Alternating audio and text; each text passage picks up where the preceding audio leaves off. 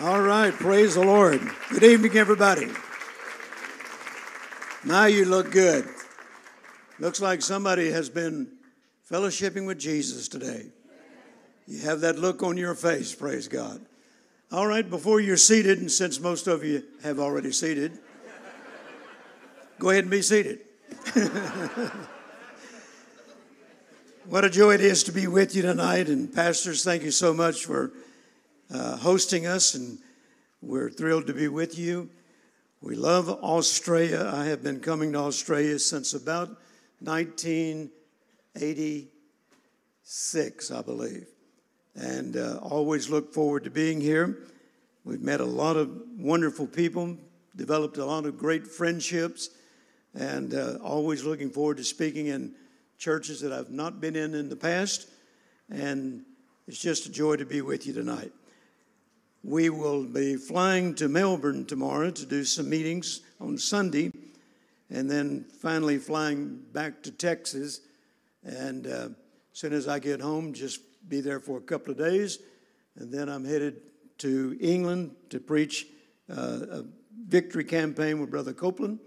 Brother Copeland and I have been preaching together 53 years out of my 54 years. Amen. And uh, I, I have finally decided Brother Copeland cannot do a victory campaign or a believers convention without Jerry Savelle. Amen. It's a, it's a joy and an honor to, uh, to have wonderful relationships like that. We're in covenant relationship. Our, our families are in covenant relationship. My, my children consider Brother Copeland their second father. Uh, I have seven grandchildren. My uh, when my first grandson was born, uh, he couldn't say Brother Copeland, he called him Brother Coco. And now that young boy is 33 years old, and Brother Copeland says to me, Where's Mark James? Tell him Brother Coco said hi, you know. So we have a, a great relationship, and uh, looking forward to being with him just in a few days. He's celebrating 40 years of ministry in the UK. So that's what we're going to celebrate while we're there. And uh, so keep us in your prayers. Praise God. All right, are you ready? Look at your neighbor and say, Are you ready? Well, we're going to have a good time tonight in the Word of God. Father, I thank you for this opportunity to impart in these wonderful people. Thank you for giving me utterance in the Holy Ghost that I may open my mouth boldly to make known the mystery of the gospel. Thank you for clarity. Thank you for revelation. Thank you for your anointing. Thank you for simplicity so every person will be able to understand and be able to apply what they hear. Because your word declares it's the doer of the word that is blessed in his deeds. And so tonight, we thank you for the ministry of the Holy Spirit both in the delivery of your word and in the confirming of your word with signs following. And we give you praise for it in advance in the name of Jesus. And go ahead and give the Lord your absolute best shout. Hallelujah. Amen. Are there any folks in here tonight that were in the meeting last night? All right, great. Glad you came and joined us again tonight. Now, I'm going to say some things that you've already heard, but the rest of them haven't. And I'm required to do this uh, before I minister the word or the message that the Lord gives me. I learned this from Kenneth Hagin many years ago. And uh, he said that every time he told the story of when Jesus appeared to him and put his fingers in the palm of his hands and anointed his hands to pray for the sick, there's just a stronger anointing that manifests. So in 1991, in the Believers Convention in Fort Worth, Texas, I've preached in every convention that Brother Copeland has done over the years. And um, I usually preach every day, and he also has me to do the evening service on Thursday night. So after he was introducing me, he started to walk off the platform and he stopped and said, Wait a minute, Jerry, before you start, the word of the Lord's come to me. And he began to prophesy over me.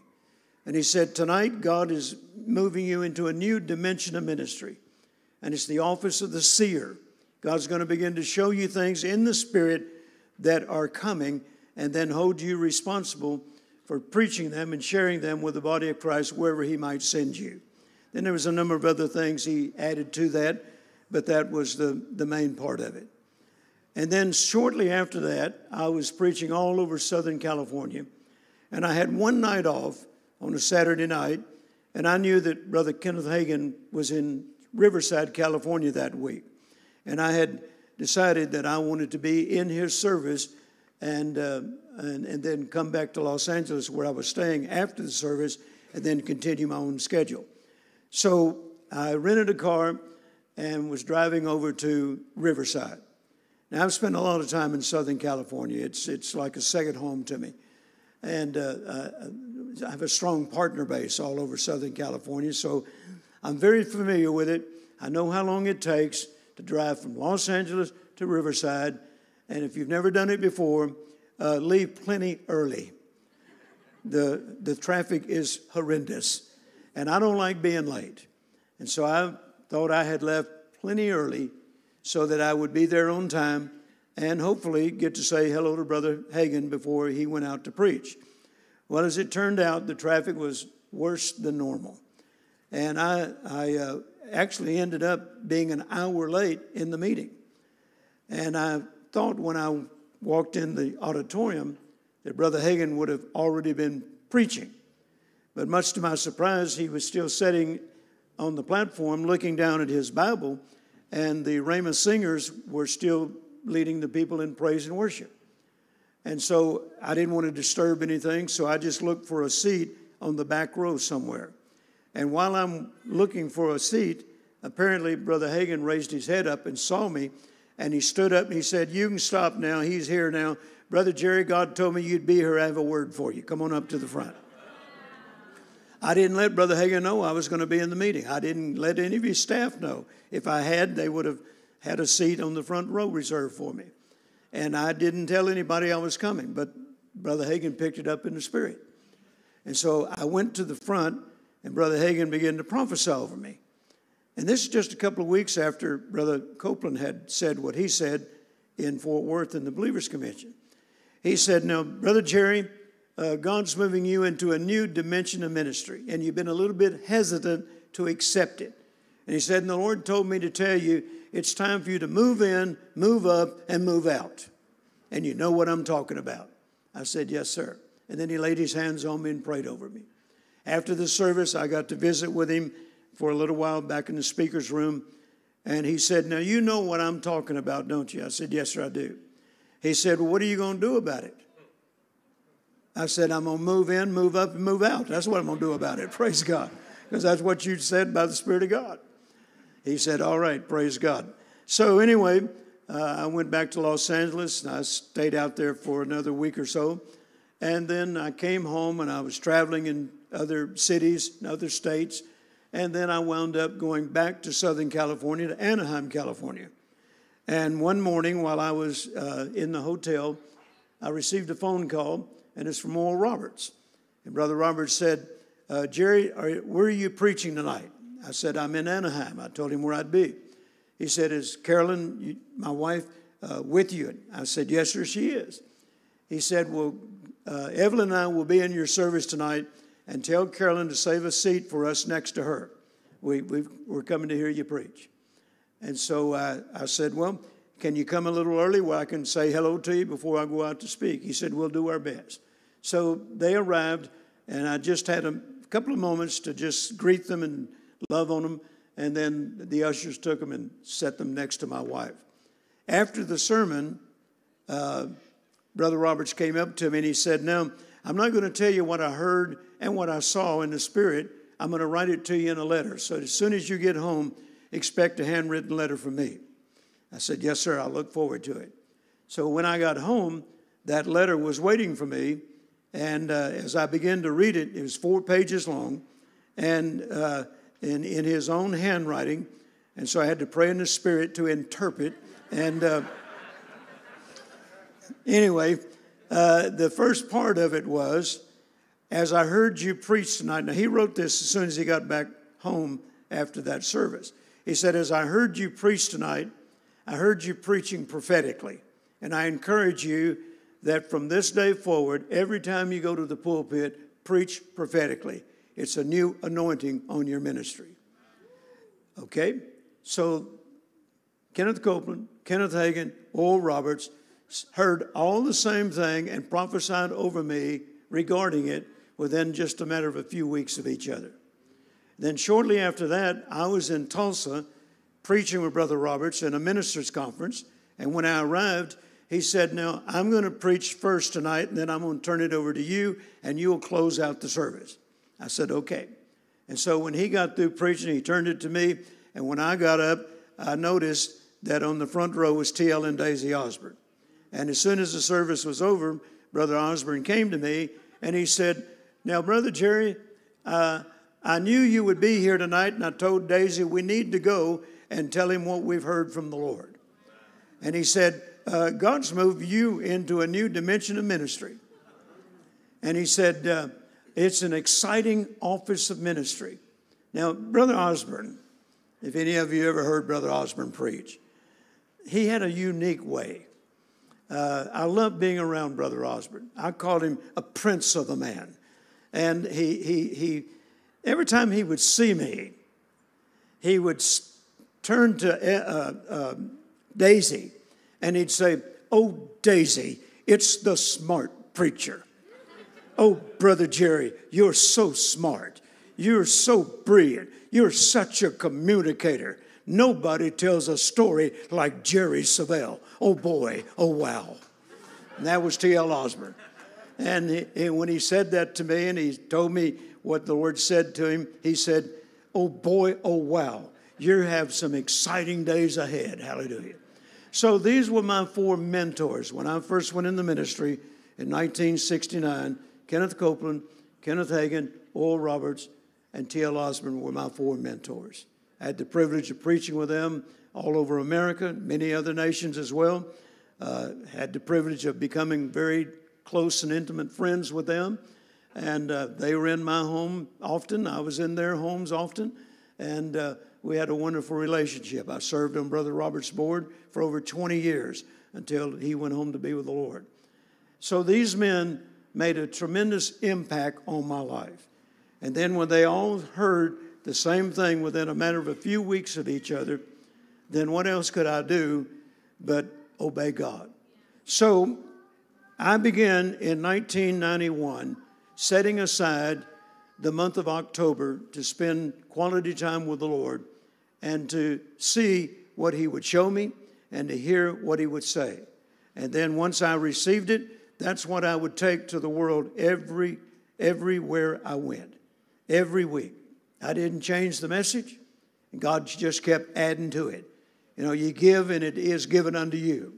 And every time I'd preach it, I'd get more insight, more revelation. And so I've been doing that since 1991. And uh, every year, the first part of October, I set aside that time to ask the Lord, what is the message that I'm to emphasize, the prophetic word that I'm to take to the body of Christ wherever you might send me. So, this past October 2022, as I was praying, the Lord said, Everywhere you go in 2023, you tell the people it's time for the maximum, the highest level attainable. He said, Tell them to quit settling for less than my best. Look your neighbor and tell them, Quit settling for less than my best. That was really weak. Now, I want you to say it with a little excitement in it, okay?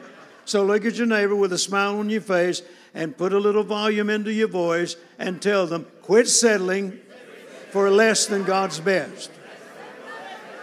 I, I tell the story uh, some time ago, actually a few years ago, I invited a, a, a, man to come and to speak to my staff. And he speaks in in uh, Fortune 500 companies. He's a, a, motivational speaker and also a, minister. And I invited him to come and, and just speak to my staff. And when he arrived, uh, and I turned the meeting over to him, the first thing he did, he said this How many of you believe that dogs love bones? And everybody in, in there, including me, lifted their hand because I had a dog and he loves bones. And he said, All of you raised your hand, indicating that you believe dogs love bones. He said, Dogs don't love bones, they love steak, they settle for bones. I thought, that'll preach. Amen. And that's, that's what the Lord reminded me when He said, Tell the people it's time for the maximum. Quit settling for bones and go for the steak. Amen. So look at your neighbor and once again tell them with a little volume and a little excitement stop settling for bones. It's time to go for the steak. And give the Lord a good shout. Hallelujah. Amen. Praise God. Now, I want you to open your Bibles to the 29th chapter of Proverbs. Proverbs chapter 29. I believe by the time we end tonight, you're going to be glad you came. You're headed for another level. And it's beginning tonight, praise God. Amen. Let's look at verse 18. You're all familiar with it. I'm sure you've read it many times, heard it preached about numerous times. The Bible says, Where there is no vision, the people perish. Where there is no vision, the people perish. But he that keepeth the law, happy is he. Now, I looked up the word perish in several dictionaries. I'm a kind of person that I don't like assuming that I know what something means. I want to be sure. And one of my favorite reference books, along with my Bible, is my 1828 Noah Webster Edition dictionary. And the reason I love this dictionary is because it not only gives definitions, it gives scripture references to them. If you haven't got an 1828, you can download it on your iPad. It's a wonderful reference. So I looked in this particular uh, dictionary, and the word perish was defined as to be overthrown. The Bible says, without a vision, the people perish. In other words, without a vision, it's highly probable you will be overthrown by your adversary. It goes on to say, it means to experience ruin. And still another meaning was the loss of well being. So notice it says that where there is no vision, the people experience the loss of well being. And then another dictionary says this it defines it as to wither away, to waste away, and it also said this to come to nothing. Without a vision, the people come to nothing. You could say when you have no vision, then you begin dying. And I've watched that over the years where people who have no vision and, and they never attempt to recapture a vision or a fresh vision, they start dying. In fact, I've had several minister friends just recently because they, they uh, uh, just got I, I suppose would be weary and well doing would be a good way to describe it. And they, they, they didn't have any motivation or drive anymore. And these were great ministers. They, they were very visionary. But over a period of time, they, they lost their vision. And then they began to die. And in fact, I was supposed to be doing the funeral or a homecoming or homegoing of one such minister tomorrow night. And I was not able to be there because I'd already scheduled to be in Australia. I remember my father. Uh, my dad and I were extremely close. He was my best friend all of my life. My dad represented everything I wanted to be. My dad raced automobiles. My dad restored classic automobiles. Uh, he started teaching me how to do that when I was nine years old. And I'd already mapped out my life. My future was going to be in the automotive business. I was going to own my own business. I was going to restore classic automobiles. I was going to race automobiles and follow in the footsteps of my father. And uh, eventually, by the time I was 21, uh, that was exactly what I was doing. I was on my own automotive business. My dad and I are hauling race cars all over the southern part of the United States.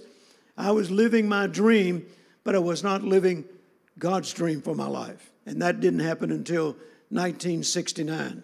But I remember my dad, uh, at a young age, he began having heart attacks.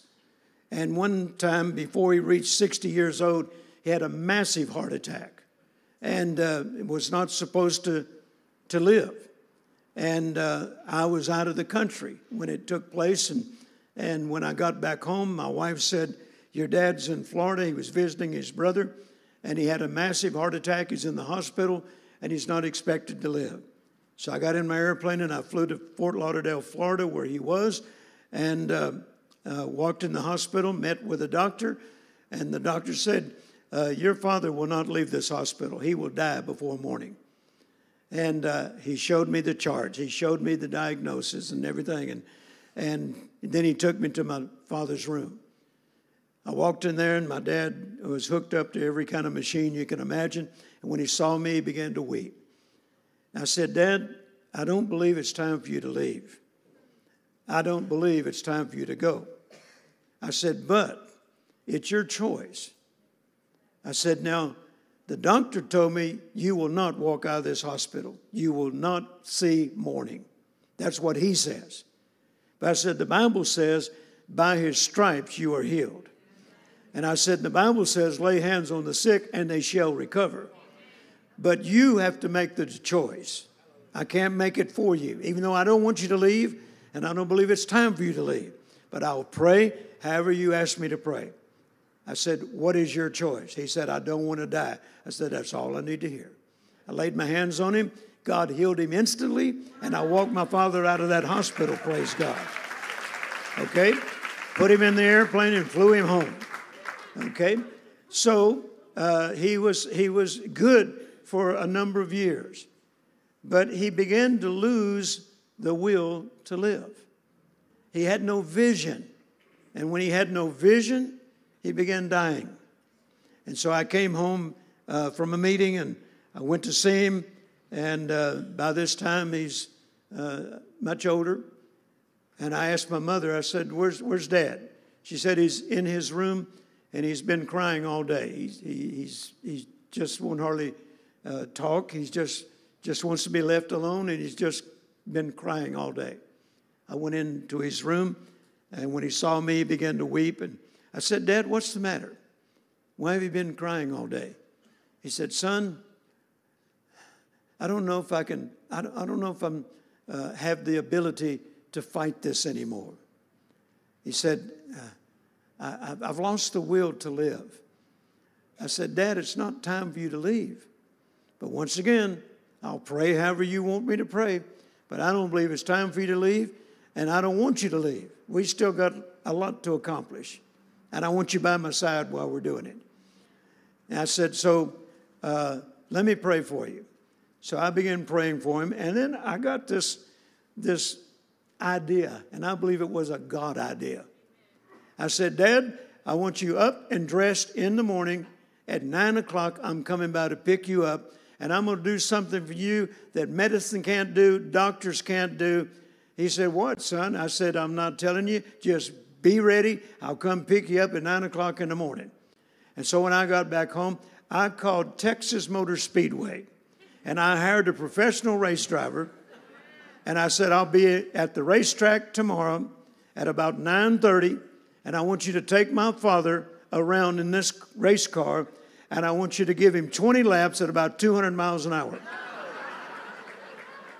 He said, It's going to cost. I said, No matter what the cost, I'll cover it. And so I picked up my dad and I started driving on the north side of Fort Worth to the Texas Motor Speedway. I hadn't told him yet what I was going to do. And so when we got to the Speedway, he said, Son, what are we doing here? I said, You'll find out. And so we got up to the, to the uh, infield, and uh, the man was waiting there in the race car out on the, uh, out on the track. So I walked my dad over there. I said, Now, Dad, get in this car, and you're going to go for 20 laps around this racetrack. And he promised me you'll be doing at least 200 miles an hour. And I strapped my dad in that seat. And that man took him around that track for 20 laps, 200 miles an hour. And my dad lived another five years. what happened? He got his adrenaline pumping. He, he, he got the will to, to live once again. I knew because my dad raced all my young life, if I could do something that would get his adrenaline pumping again, get a vision again, then he would continue to live. Now, notice here it says, without a vision, the people perish. Without a vision, you start dying. Anybody ready to die? I'm not. I'm 76 years old. I haven't finished my course, and I'm not ready to go. I'm looking forward to heaven, but not tonight. And not tomorrow. I still got a lot of preaching to do. I got a lot of traveling to do. I got a lot of uh, in, in, inspiring to do. I got a lot of encouraging to do. And I still got a lot of people to talk into winning, praise God. Amen. So I have vision. You know, I, I, as I said, I'm 76 years old. I'll be 77 in just a few months. And uh, I, I'm, I'm, I'm acting like I'm 46 years old. I don't think retire. That's not in my vocabulary. And, and I have a lot of classmates that I graduated from high school with. And, and every once in a while, I'll run into them. Some of them will be in my meetings, and I'll ask them, What are they doing? Retired, retired, retired. Said, When are you going to retire? I said, Never. You just going to keep preaching? Yeah. How you going to do that? Just watch. I got vision. Vision keeps you living. Keep living, uh, vision keeps you inspired. It keeps you motivated, praise God. So, one other translation says this Where there is no prophetic oracle from God, the people cast off restraint. Where there is no prophetic oracle from God, the people cast off restraint. That simply means when you don't have a prophetic oracle, a prophetic word, then you lose drive and motivation. You, you have nothing that wakes you up every morning. You have nothing that puts you to sleep at night with a smile on your face. People that don't have vision, don't have a prophetic oracle from God. They have no, they have no uh, motivation, they have no drive, they have no reason for, for uh, reaching to the next level. That's what a prophetic oracle is designed to do, is to motivate you and also to create a vision on the inside of you. Now, when I heard God say in 2023, tell people everywhere you go all over the world. Now, I've already been all over Africa this year. I've already been all over Europe this year. I'm here in Australia now. Next week, I'll be back in Europe.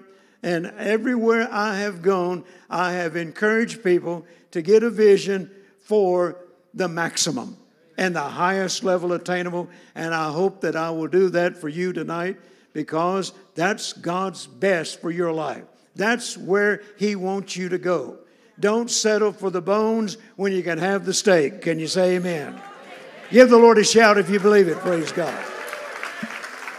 Amen. Now, the message translation goes on to say, when it says the, uh, the people perish, but happy is he that keepeth the law, the message translation says, but when they attend to what God says, they are most blessed. When you have a prophetic oracle from God and you attend to it, or you uh, uh endeavor to apply it in your life, then the Bible says you will be most blessed. Now, blessed is wonderful, but most blessed, that's another level. How many of you'd like to be most blessed? Amen. I like being blessed, but when I hear the words most blessed, that tells me there's another level, praise God. And that's where Jerry Savelle is going this year, and I hope all of you will go with me, praise God. Look at your neighbor and smile real big and say, I'm going, how about you? Amen. All right, now I want you to uh, listen to this. Go with me, if you will, to Hebrews chapter 4. Hebrews chapter 4. Now, those of you that were in the meeting last night, you've heard it up to this point. And as soon as I get through reading this verse, then we're going into something you haven't heard before because I just got it today. Okay? Hebrews chapter 4. Or you haven't heard it from me anyway. And look at verse 2. For unto us was the gospel preached, as well as unto them. Talking about Old Testament characters. But the word preached did not profit them, not being mixed with faith when they heard it. Notice they heard the word, but they didn't mix their faith with it, and as a result, it didn't do them a bit of good. Now, you can hear the word tonight, but if you don't mix faith with it, then you might as well just stay at home. Anybody plan to mix faith with what you're about to hear tonight? Look at your neighbor and say, I plan to. Well, how about you? Amen. Notice if you don't mix faith with the word preached, then it will not profit you or it will not benefit you. Now, I'm the kind of person when I go to hear, and when I go to a meeting and I'm not speaking in it, and, and I'm going to hear someone that I respect and, and, and have confidence in their ability to hear from God and their, their accuracy in the delivering of the word, I go with the attitude that I'm going to mix my faith with what I hear preached tonight.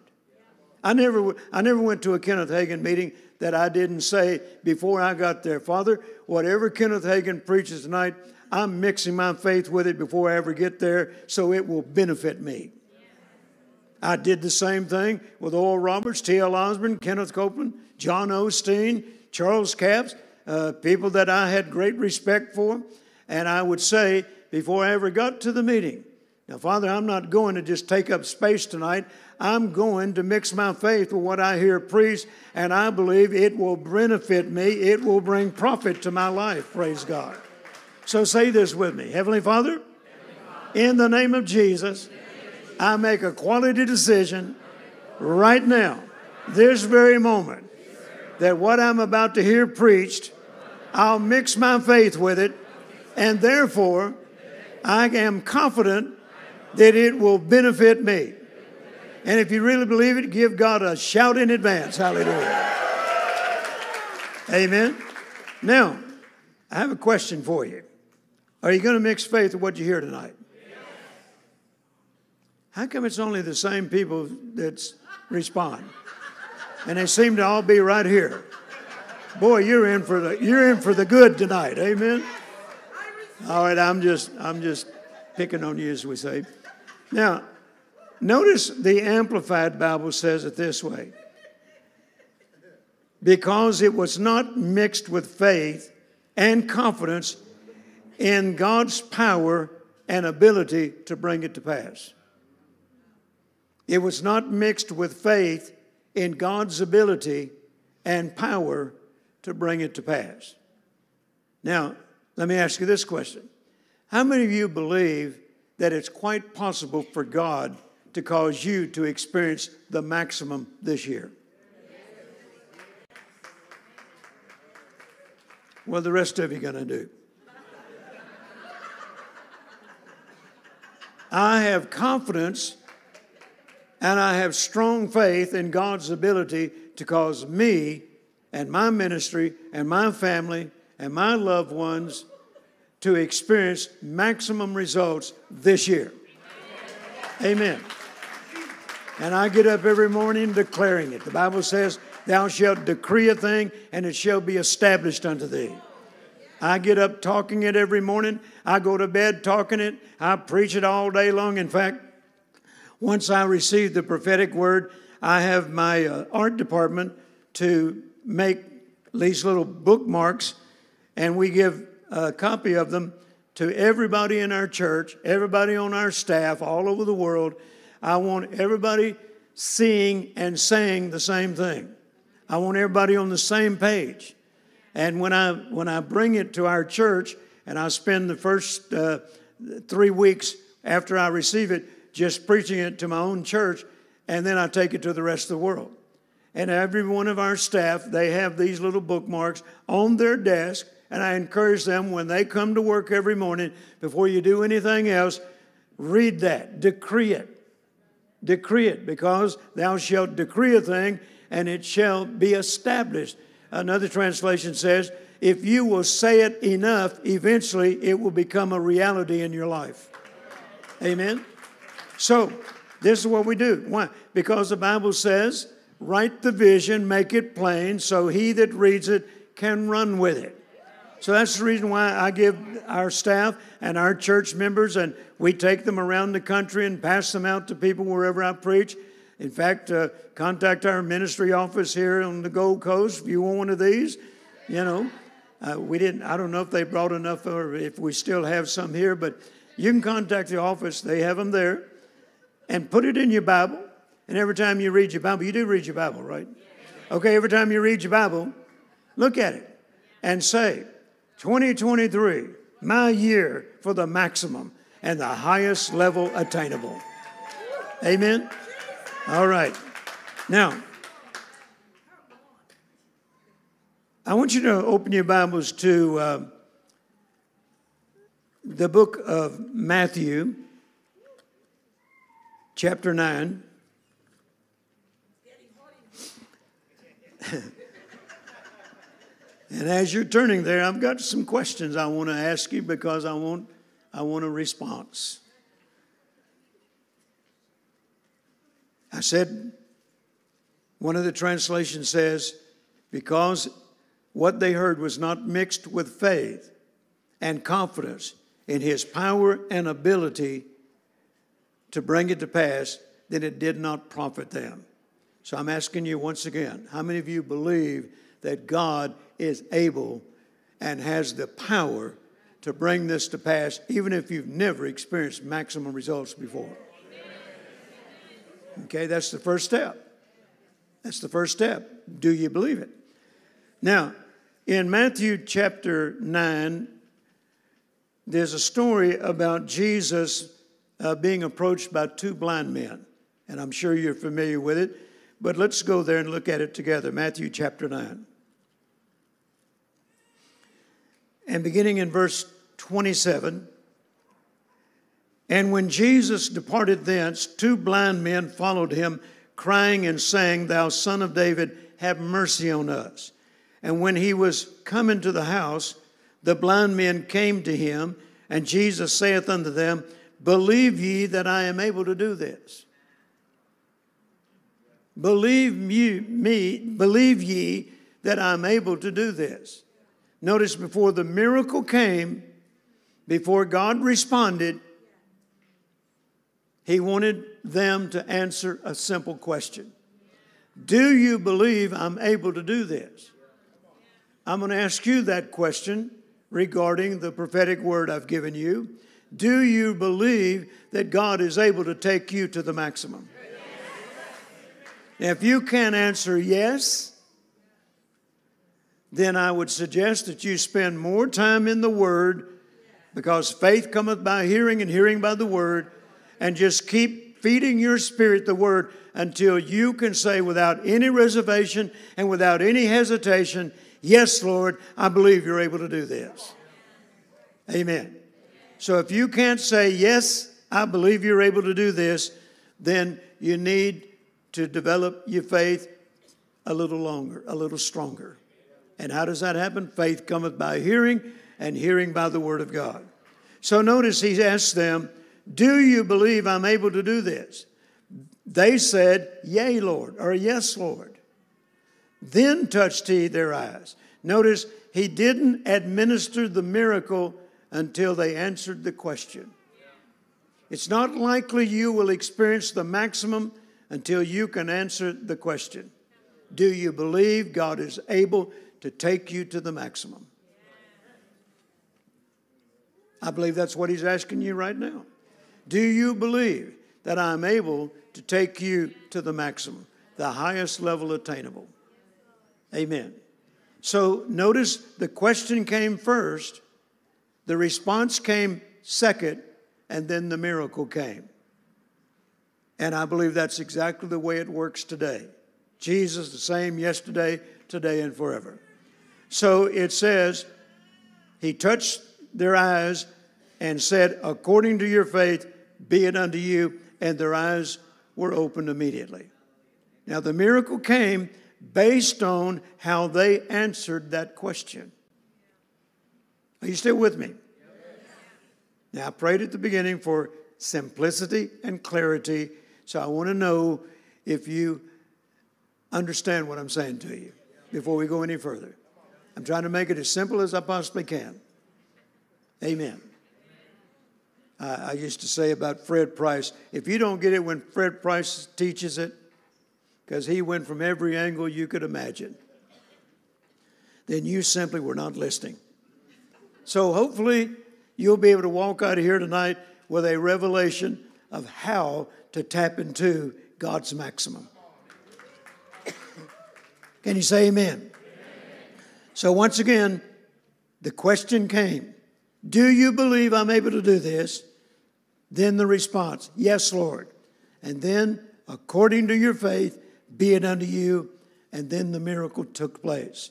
Now, the message translation reads this way Do you really believe I can do this? I think it's interesting that it, it's prefaced with Do you really believe? Because a lot of people say, I believe, but do they really believe? Do they truly believe? Or is it just words that they're familiar with and it's words that are uh, commonly spoke among believers? You know, sometimes I believe it's just a religious cliche with some people because they, that's, they know that's what they're expected to say. But then you find out they don't really believe. I've noticed a lot of the songs that we sang. I mean, they're very powerful, they're very, very positive, and people get through singing them, and then they talk differently. Waymaker. Well, I don't know what we're going to do. They just got through singing Waymaker.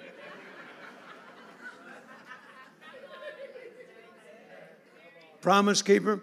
Well, I hope God keeps his word. Dear God, if he doesn't, we're, do- we're done. We're finished. I thought you just got through singing he's a promise keeper. Do you really believe what you're singing? Huh? Okay. So he says, Do you really believe that I can do this? They said, Why, yes, Master. Notice they didn't even hesitate. Of course you can do this. Of course we believe you can do this. He touched their eyes and said, Well, become what you believe. And what did they become? Completely healed, totally healed. They experienced the maximum. Amen. He didn't just he didn't just, you know, give them the ability to, to make out, you know, a little bit of light. No, they were completely totally made whole. Made whole is symbolic of reaching the maximum. Can you say amen? amen? So I ask you again tonight do you really believe that it's possible for God to enable you to experience the maximum? If you can say, Yes, Lord, then it will happen. Just like it happened for them. Amen. Now, I want you to go to John chapter 5. It's not uncommon that God will ask, particularly you'll see it in the ministry of Jesus. It's not uncommon that Jesus will ask the people a question before he administers the miracle. See, we have a part to play in it. Notice in John chapter 5,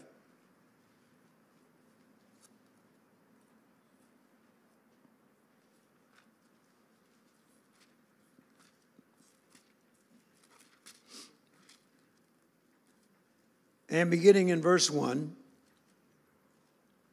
After this, there was a feast of the Jews, and Jesus entered into Jerusalem.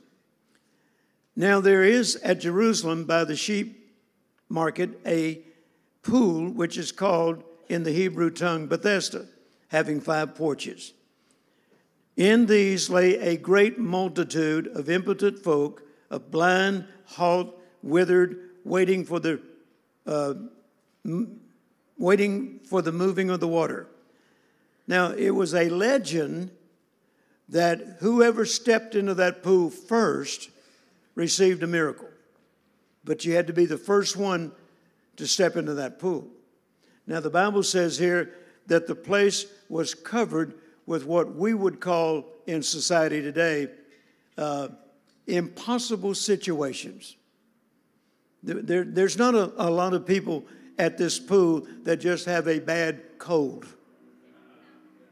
They're, they're lame, they're blind, they're, they're, they're crippled, and they're waiting for the moving of the water. The legend says that the angel would come down and stir the water, and the first person who got in the pool when the water was stirred received a miracle.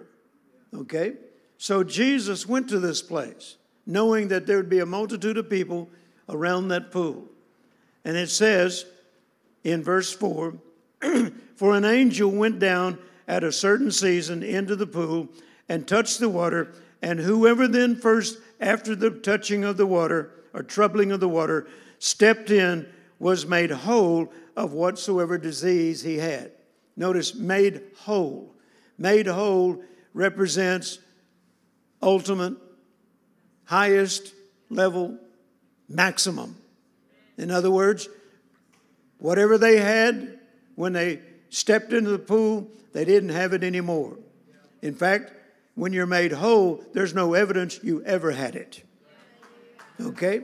So that's the maximum, you, you could say. So as you keep reading, it says, And a certain man was there which had an infirmity thirty and eight years. When Jesus saw him and knew that he had been in this condition for a long time, he saith unto him, now notice the question. You remember the question before? Do you believe I'm able to do this? This time he says, Wilt thou be made whole? Wilt thou be made whole? Notice Jesus is looking for a certain specific response before he administers the miracle. Now, this man, it says, the impotent man answered and said, Sir, I have no man. When the water is troubled, to, to put me into the pool. But while I'm coming, another steps in before me. So, what is he saying? Can I come down there? Okay. Thank you very much. I want to see the whites of your eyes. Hallelujah. Make sure you haven't fallen asleep on me. Now, notice what it says. The man, when he's asked by Jesus, Will thou be made whole? The man says, I don't have a man. What is he saying? Uh, I'm, I'm, I've been crippled all my life 38 years. And he said, I don't have anybody to help me get in the pool. He said, and every time I attempt and somebody tries to help me, somebody steps in ahead of me. And the, the legend was whoever stepped in first was made whole, not whoever stepped in third or sixth or ninth, first. And so he's saying, uh, because of my, my, my present circumstances, it's not likely I'll ever be the first one in the pool. So why is he still there? Why is he still there? He doesn't, he doesn't expect to be made whole. He's doing it out of religious. Amen. He's just going there religiously, never expecting to be made whole because he knows he's never going to be the first one in the pool. Somebody always steps in ahead of him. So why is he even there? It's just the religious thing to do. Like a lot of people come to church. It's just the religious thing to do. They don't come expecting. Okay, I'm not getting much response. I'll try on this side. A lot of people come to church and they don't expect. They just they just want to be seen. It's just the religious thing to do. They'll be able to say, "Yeah, I go to church every Sunday." But they come in and they leave the same way. Nothing, nothing changes for them. This is the way this man was. He goes to that pool and he sits there waiting for this angel to stir the water. And the moment the angel shows up and stirs the water, he knows it's not likely he'll ever be the first one in the pool. And so notice when Jesus said, Will you be made whole? Now, the first thing that question implies is this wholeness is available. If it wasn't available, Jesus wouldn't be offering it. Jesus would never say to someone, Would you like to be healed? And they say, Yes. Well, that's healing's passed away. I'm sorry, I just wanted to know. no, he would not do you that way. When he says, Will you be made whole? the question implies wholeness is available. But it also implies you have to make a decision. I can't make it for you. You have to make a decision. Will you be made whole? Amen. Uh, uh, a few years ago, about five years ago,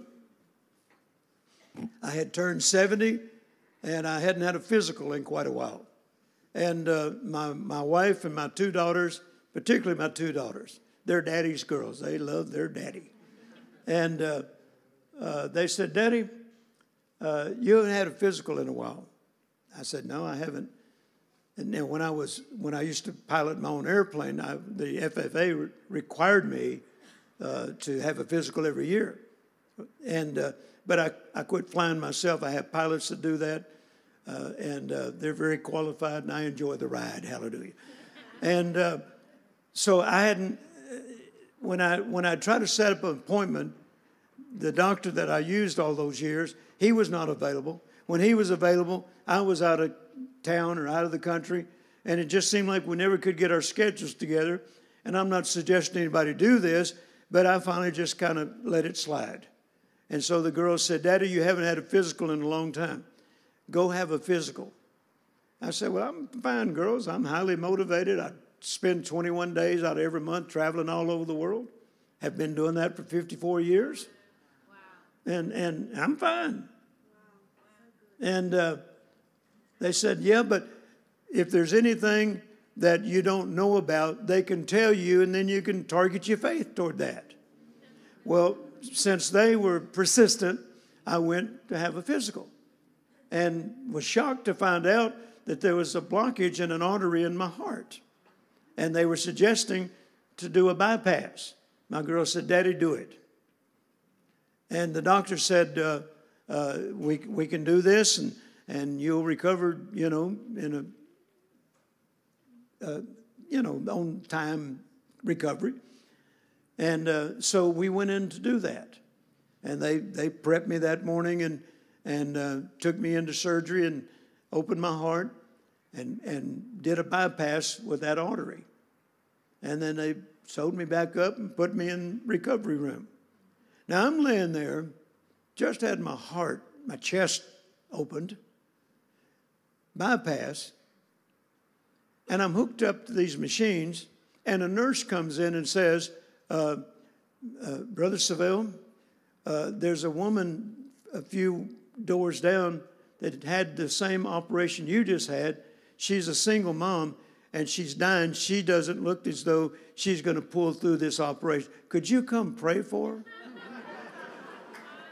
now I'm laying there with all this hooked up, and, and I just had my chest opened.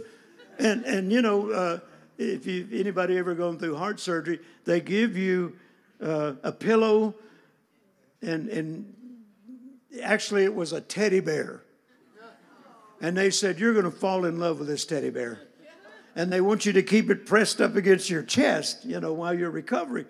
And so this one, I, I, have, I haven't been out of surgery more than five hours, and she's coming to ask me if, if I can go down the hall and pray for this lady that's dying. I said, Well, help me get up and cover my backside up. I don't be walking down the hall, you know. You know how those surgery gowns are, they don't fit. I said, I don't want anything showing while I'm going down there, you know. And, and, and help me roll this thing down there. And I'm, I'm walking down there and holding this bear up against my chest, you know, and, and I look like a sight. And I'm walking down there and I go into her room, lay hands on her. God heals her and she, she survived. Praise God. Amen. and so uh, my recovery was so quick. I mean, it was so amazing. The doctor said, his exact words, Your recovery has been magical. Can you explain this? I said, No, sir, it's not magic. It's the anointing of God, it's, it's the supernatural power of God. He said, Well, I am so impressed, I'm not going to charge you one dime. The hospital didn't pay, charge me anything. The doctor, surgeon didn't charge me anything. I mean, I walked out of there and it cost thousands of dollars to do this and didn't owe them a dime, okay? So, and got people healed while I was there. In fact, in fact, the, the nurses station kept coming into my room and, and one of them said, Who are you? I said, Jerry Savelle. Yeah, but who are you? I said, Jerry Savelle. She said, Are you famous? I said, Well, I wouldn't say that. But she said, We've never had more calls from people from all over the world asking about you. And, and we don't have room at the nurses' station for all the flowers and all the gifts that have been sent here. Who are you? I said, uh, Well, just tell all the nurses to take it home with them. Bless them with it. Oh, they were hoping I'd come back. I said, I don't want to come back. You know? so later they said, now the, the surgeon said, now we didn't want to do this at the same time you had the bypass, but uh, I'm telling you, there is another situation that we need to take care of. They said the artery between your your your uh, neck, your heart, and your brain, it, it's blocked. And said about 75 percent and we want to do an incision in your neck and remove the, the, the plaque buildup. Then we'll sew you back up. You'll probably be in the hospital overnight. Then you can go home the next day and just relax for a few days, and then you can be back to normal. And so my girl said, Daddy, do it. So we went into surgery. And they, they did, last thing I remember the doctor saying was this routine surgery. You'll be home tomorrow. That's the last thing I remember hearing. So they, they did that, and the doctor came out and he told my wife and daughters, and uh, uh, some Jesse and Cathy Duplantis came and wanted to be with me. And so he told all of them that, that, that uh, the surgery was successful. And they said, Can we go to lunch and uh, come back? Will he be in his, waiting, his uh, uh, his own room? Yes. Well, when they came back, the doctor met him at the door and said, Something's happened. Said some of the plaque broke off and went to his brain. He's had a major stroke. He said, uh, We had to go back in and uh, uh do some things and said, uh, I don't know how to tell you this, Miss Savelle, but your husband will never be normal again. Your husband will never travel again your husband will never preach again. And said, in fact, uh, he will probably, we would recommend that you take him to this special clinic and have him go through a chamber for four to six hours a day to help rebuild the brain cells. And my wife, thank God for a wife who is strong in faith. And thank God for daughters that are strong in faith. And they said to the doctor, my wife said to the doctor, Sir, Thank you, but you don't know my husband and you don't know our God. And said, My husband has not finished his course and he will recover. They said it's medically impossible. Said, Well, it may be, but not with the God I serve. He specializes in what men say is impossible. And so I'm totally unaware of any of this. I lost total use of my right arm, my right leg, total memory loss, I don't know, I don't know my family. I don't know my wife. I don't know my children. They'd stand right in front of me and ask, Who am I? I didn't know who they were. And the only word I could say in English was yes. And if I saw their lips no longer moving, I assumed they were through talking. And I don't have a clue what they said, but I'd just say, yes.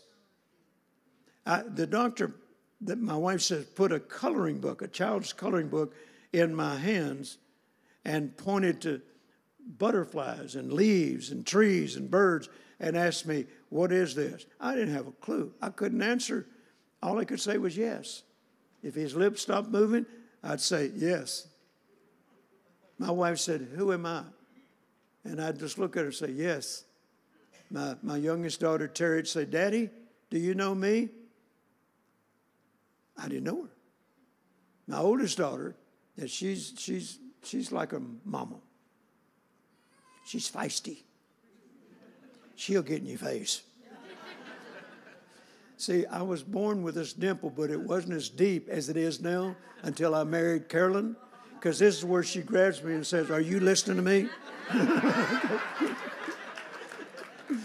and uh, so Jerry Ann, my oldest daughter, she got up in front of me and she said, Who am I, Daddy? And I looked at her and I didn't have a clue. I said, Daddy, who am I? And I still didn't know. She got up in the bed with me and said, You know who I am. I'm your oldest daughter. Who am I? And they said, I said, I don't know where this came from. Her name is Jerry Ann. I said, Jerry Ann Obama. she said, Jerry Ann Obama? Where did that come from? I didn't know I said it, you know. And I, I, I just assumed that the Lord was letting me know that he was on his way out. I don't know. That maybe that was that, maybe that was the revelation I got. Anyway, I, I could not function at all. And they said I would never be able to function normally again, that my wife was going to have to take care of me like an invalid. Well, for about three days, I'm in that hospital. I'm not getting any better. And they didn't think I'd ever get any better. Now, my son in law, who's married to my youngest daughter, Terri, I'm sitting on the bed just staring out in the hall. I I'm unaware of anything. I can't communicate. I got to hold this arm up. If I let go of it, it's dead weight. If it's fall to the side. If I try to get up, somebody has to help me up. And, and, and I'm walking like this with the help of somebody assisting me. And my son in law came in and sat down on the bed next to me. And he said, and I don't, I don't remember the conversation they told me later. He said, Dad, I was in here yesterday. I don't know if you knew I was here, but I was here yesterday, and you told me that you wanted to give me your 1967 Corvette. now, he knew the only thing I could say was yes. He, he was setting me up. And he said, You told me you wanted to give me your 1967 Corvette, and I just wanted to know if I could come, if I could come and pick it up today. And he said, I, I just looked blank right out, the, right out in the hallway. And then I turned and said, No. and Rodney jumped up and said, He's getting better now. We can all go home. That's the first time I'd said anything but yes, you know. And he knew I couldn't say anything but yes. And then my wife said, Brother Copeland came and stood over my bed and preached to me for two solid hours, just pumping the word in me, pumping the word in me, pumping the word in me, pumping the word in me. I don't even remember the man being there. But my wife said this. She said, The whole time that Brother Copeland stood over your bed preaching to you, you prayed in tongues the whole time, prayed in the Spirit the whole time. Now, later, after I recovered, and my wife told me that. I said, Lord, why was I able to pray in the Spirit, but I couldn't say but one word in English, and it was yes. And I got a great revelation. The Lord said, It's because your spirit is not connected to your brain. And that's coming out of your spirit. Amen. Out of your spirit shall flow rivers of living water. That was a great revelation to me. And so, anyway, the, the doctor came in and told my wife, We're going to let him go home. And so they put me in a wheelchair and they wheeled me out to the car, and my wife took me home. And one of my granddaughters, Rachel, she, she became my coach. And she took me into our, our family room and and she's working with me, and she she get right in my face. She said, "Papa, you're known all over the world for telling people don't quit. You teach people all over the world how to be winners in life, and you are not going to quit. You hear me, Papa? I am not going to let you quit." I, did, I, I don't know what she's even saying. I'm just blank. But that's that's what they told me later. And so finally, after the second day I was home, I have a, I have a museum, and it's full of classic automobiles, classic motorcycles. And uh, I pointed to it like this. And Rachel said, Papa, what do you want? Pointed to the museum. She said, You want to go to the museum? I said, Yes. And she helped me up, and I'm having to hold this right arm uh, against my chest and hold it with my left hand and she helps me walk out to the museum. When I get to the museum, she unlocks the door, she turns the lights on, turns the alarm off, and I'm standing there just looking at all the collection. And I walk over to the area where all the classic motorcycles are. And in my heart, even though I can't communicate it with my mouth, I'm saying, I'm going to start everything in here before I walk out of this building. Because I knew in my heart, even though I can't communicate, faith without corresponding actions is void of power. So I, I got to show some action. Will thou be made whole? I'm answering that question. Okay? And so she helps me walk over to my oldest Harley Davidson, it's a 1942, and it actually saw duty in World War II in Russia and I've had it restored to all of its military markings. Now, it's hard to start when everything in your body is working perfectly. It's, it's not electric start like a new one, you know, and it's like trying to start a Model T Ford. There's a procedure you have through. I can't remember the procedure. I can't remember one thing about how to start this motorcycle. So I prayed in the Spirit, and the Holy Spirit told me what to do. I like telling people, did you know the Holy Ghost knows how to start a 42 Harley Davidson? and so he told me what to do. And then Rachel had to hold me up while I put my right foot on the kickstart, and I kicked it a couple of times, and it started. I just left it running. Then I went to my 46 Harley and did the same thing. Went to my 57 Harley, did the same thing. Went to my Indian motorcycles, did the same thing. My Triumph motorcycles, did the same thing. And left all of them running. Then I went to all of my classic cars and started everything in there. And then I just stood back. And I like to say, the smell of fumes was exhilarating. Because I grew up on racetracks, and there's nothing quite like the smell of fumes, especially from very fast vehicles. And I, I am redeemed from slow. Fast is my middle name.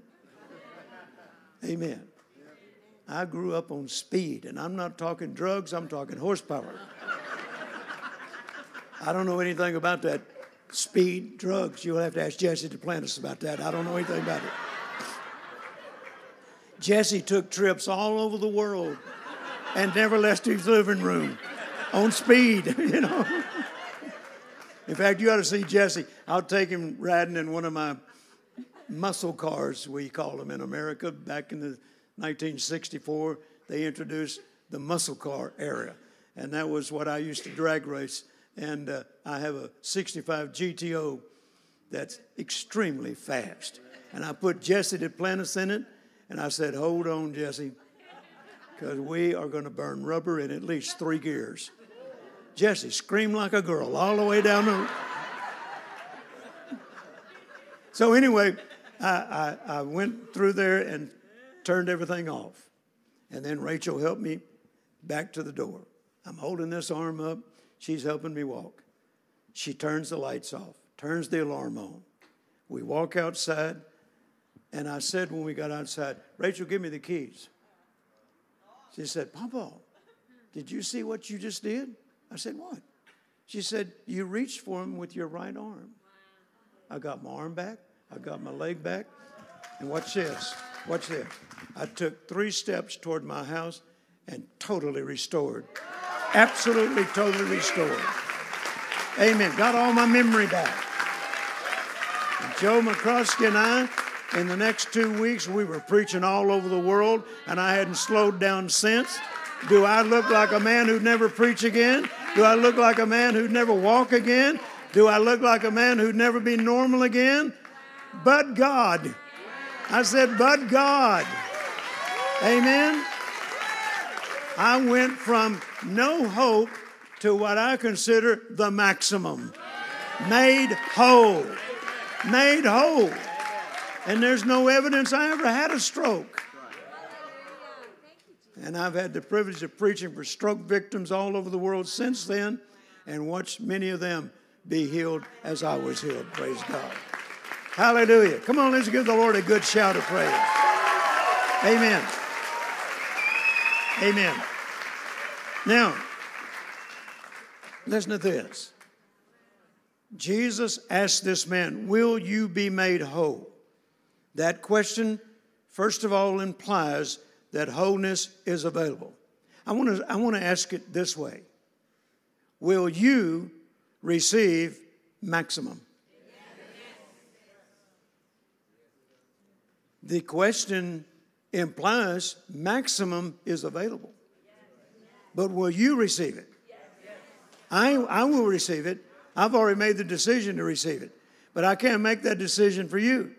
So I ask you again will you receive God's maximum this year? Amen.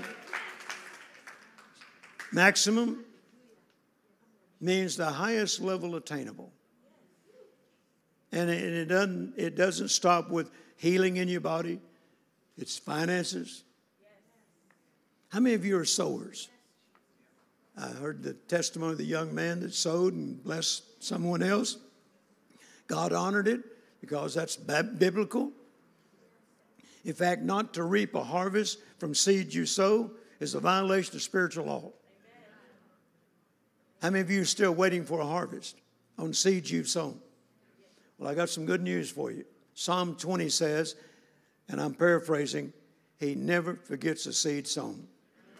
It says He remembers your offerings. Now, you tend to forget them, but God never forgets them. Amen. God never forgets the seed sown. Not too long ago, Jesse Duplantis and I were in Augusta, Georgia, doing a, a what we call Catch the Spirit of Revival rally, three day meeting. And uh, we, we went there a, a, day or so early so we could spend some time in fellowship together before the meeting started. And once we got checked in the hotel, uh, we, did, we wanted to go have some lunch together. So we asked the front desk uh, where would be a good place to have lunch. And the hotel was on a river. And she said, Go down uh, the steps from the parking lot, go across the, go down the river walk, and there's a great restaurant, several restaurants down there, and all of them are very good. So you can take your choice. So we all went down there. My wife, Carolyn, Jesse's wife, Cathy, the four of us are walking down there. And uh, we had a wonderful meal and good fellowship, and we're coming back to the hotel. And Jesse and I are, are, up there talking about something, and Carolyn and Cathy are talking probably decorating houses. That's their thing, you know. And so uh, Jesse, Cathy asked Jesse to come and enter into the conversation she was having with Carolyn. I said, Well, you guys go ahead and talk. I'll just keep walking and I'll meet you at the top of the stairs. So they were standing there talking, and I went on and came up the stairs. And as soon as I got up to the parking lot level, there a little a little girl come running across the parking lot, about 10, 12 years old, and she ran and grabbed me around the legs and was crying and saying, Brother Jerry, Brother Jerry, God told me this would happen. God told me this would happen. I said, Sweetheart, who are you? She said, my mama brought me and my brothers from Boston to Augusta, Georgia, to be in yours and Brother Jesse's meeting this week. And our car has broken down three times on the way down here, and it just broke down again, and it's out in the street. and Mama's crying. And she spent all her money that she had to, to get here to be there here this week. She spent it on this car. And she said, Mama's crying. And I said, Well, Mama, she, the little girl said, Well, Mama, let's pray that God will send us Brother Jerry. He used to work on cars. She said, Well, sweetheart, it's not likely Brother Jerry bought his tools. He didn't come to work on a car, he come to preach. She said, But Mama, you said, Jesus said, What things soever we desire, believe we receive them, we'll have them. She said, Yes, that's what he said, but sweetheart, I don't want you to build your hopes up. It's not likely we'll even see Brother Jerry. And if we do, he didn't bring his tools. And Mama just laid her head on the steering wheel and started crying. Well, the little girl prayed anyway God, send us Brother Jerry. And about that time, she looked up. Now I'm coming on, coming up the steps. She jumped out of the car, and her mama don't even know she left the car. And she run across the parking lot, grabbed me, and is telling me this story. I said, Well, let's go see mama. And so I'm holding hands with the little girl. We get out to the street, and mama's got her head on the steering wheel crying. I tapped her on the shoulder. I said, Hi, mama. she looked up, she said, I don't believe it. I said, your daughter did. she said, I said, Mama, how can I help you? She said, told me the story. The car broke down and I don't have any more money. We came to hear you and Brother Jesse, and I spent all my money trying to keep this car running, and now it's broke down again. I said, Don't worry about it. I said, I have friends here in Augusta. I'll call them and ask them a, a, a shop that we can send your car to, and don't worry about it. I'm going to pay for it. And I said, uh, So don't worry about it. And about that time, somebody tapped me on the shoulder and I turned around and it was Jesse. I didn't know he'd even walked up. And he said, You're not getting all that blessing. I'm going to pay for half of it. I said, Well, Mama, Jesse going to pay for half of it. So I had one of my associates call my friend there that lived there and, and ask where we could have the, the car sent to and send a, a tow truck to pick it up. I said, Now, where are you folks staying? They said, We don't have any place to stay. We spend all our money. I said, Well, this is the headquarters hotel for the meeting. And I said, I'll arrange for you to have a room and I'm going to pay for it. Don't worry about it. Jesse tapped me on the shoulder and said, You're not getting all that blessing. I'm paying for half of it. I said, Mama Jesse going to pay for half of it. I said, No, kids, when you, he had, she had a boy, uh, two boys and this girl. And I said, No, kids, when you get in the room, there's a, there's a menu where you can order food, anything you want, and whatever it costs, don't be concerned about it. Order all you want. And they'd never stayed in a hotel before. They didn't. They had never heard of room service. And so I said, and I'm going to pay for it, and I'm going to host you this week. And not only that, we're going to send one of our vehicles from the ministry to pick you up and take you back and forth to the meetings. I'll have seats for you on the front row, and I'm going to pay for everything. Jesse said, You're not paying for everything, I'm paying for half of it. And I said, Jesse paying for half of it. And so we treated them like royalty. They'd never been so blessed in all their lives. Okay? So we didn't we didn't ask for a harvest from it. I just did that out of the goodness of my heart. I didn't say, Now, Lord, I'm believing for a harvest on the seed I sowed into this family. Didn't say anything about it. I just, I'm a giver. I love giving. I live to give. You know, when you're debt free, you don't own anything personally, you don't own anything in your ministry anywhere in the world, then all your income becomes seed. That's a great way to live. Amen. So I, I and, and my wife preached a message years ago, born to be a blessing. That's what we believe. We were born to be a blessing. Amen. So we're just blessing this, this family. We're not looking for a, a harvest from it. And so, uh, after the meeting, we, we got their car repaired, gave them some money to get back home on, and I told uh, one of my daughters that was with me, get their, her number and check on her all the way back to Boston to make sure she gets back safe and sound. Tell her to call you when she gets home. And so they did all of that. So we go home, and after the meeting, and every uh, this this every month I would have a partner rally at our headquarters. And this particular Friday night, after I got through preaching, I told the people, I said, uh, "Forgive me for not sticking around and, and fellowshipping with you, shaking hands with you. I have a, I have a call to make to my directors in, in Kenya. We're building a medical facility, and I promised them I would call them tonight after I get out of the meeting. And so I'm going to have one of my associates come up and pray and dismiss you, and I'll see you next month.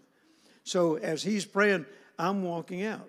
So I, I get about as far as this lady is, and this man sitting in the aisle, he says quietly, uh, Brother Jerry, read this and call me. And he put a note in my hand. And so I, I, I thanked him and I said, I'll, I will. So I just put it in my pocket. And then when I got to my office, I took it out of my pocket and put it in my Bible case. Uh, and I called my directors in Kenya. And I spent nearly two hours talking to them. And then I went home. And I forgot about that note. And so when I got home, my wife was, was in Minneapolis uh, doing a, a ladies' meeting with Lynne Hammond. So I'm home on the weekend by myself, which is rare. I looked everywhere in the house for a honey do list. Couldn't find one. I thought, hallelujah. This weekend is a motorcycle weekend. And so I, I, I, thought, well, I'll go to bed. I'll get up in the morning and I'm going to ride my motorcycle to San Antonio and visit some friends have lunch with them. If I decide to spend the night, I will. If not, I'll turn around and ride back. So that was my plan. So I went to bed, got up the next morning about 5:30, went into the kitchen, made a cup of tea, and then I remembered that note that that man gave me. I went to my study, got out of my briefcase, and the note said, "Brother Jerry, I know you love Corvettes. I've heard you say you've been driving them all your life. Your first one was a 1958 when you were 16 years old.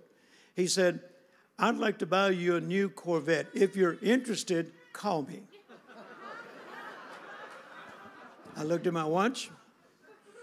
It's about six o'clock. I didn't want to wake him up, so at six ten I called him. He said, "What took you so long? I thought you'd call me last night." I said, "I told him the story, and I said I just now read the note." He said, told me where his dealership was in Dallas, he said, How long would it take you to get to Dallas from where you are? I said, Normally, with where you are, it'd be at least an hour and 15, 30 minutes, possibly. He said, Well, when can I expect you? I said, I'll be there in about 45 minutes. so I drove my Suburban over there, you know, and I go in the showroom, and it, it's full of Corvettes, brand new Corvettes. And he said, Now I've already picked out one for you and I just want to see if you pick out the same one. So just just walk through here and look at all of them and let me know which one you want. And so I walked through there and looked at all of them, and I said, that one. He said, that's the very one I picked out for you. I've already got the paperwork. All you got to do is sign it. It's paid for. He said, how are you going to get it home? I said, I'm going to drive it. He said, how are you going to get that Suburban home? I said, you're going to drive it. and then I'll bring you back. Okay? So when I started back home, I, am I'm, I'm sitting in this brand new Corvette. Now, don't you love the smell of new? And of course, Corvettes are fast. And like, like Brother Copeland drove one of my Corvettes one time, and he came back and he said, Jerry, I had three opportunities to sin in that car, and I passed two of them by. so you got, you got, you know, you got to find out what it'll do. And so man, I'm, I'm, I'm got a smile on my face. And finally I said, Lord, I didn't ask you for a new Corvette. I said, I have Corvettes, classic Corvettes. I said, Why did you do this? Why did you tell that man to buy me this Corvette?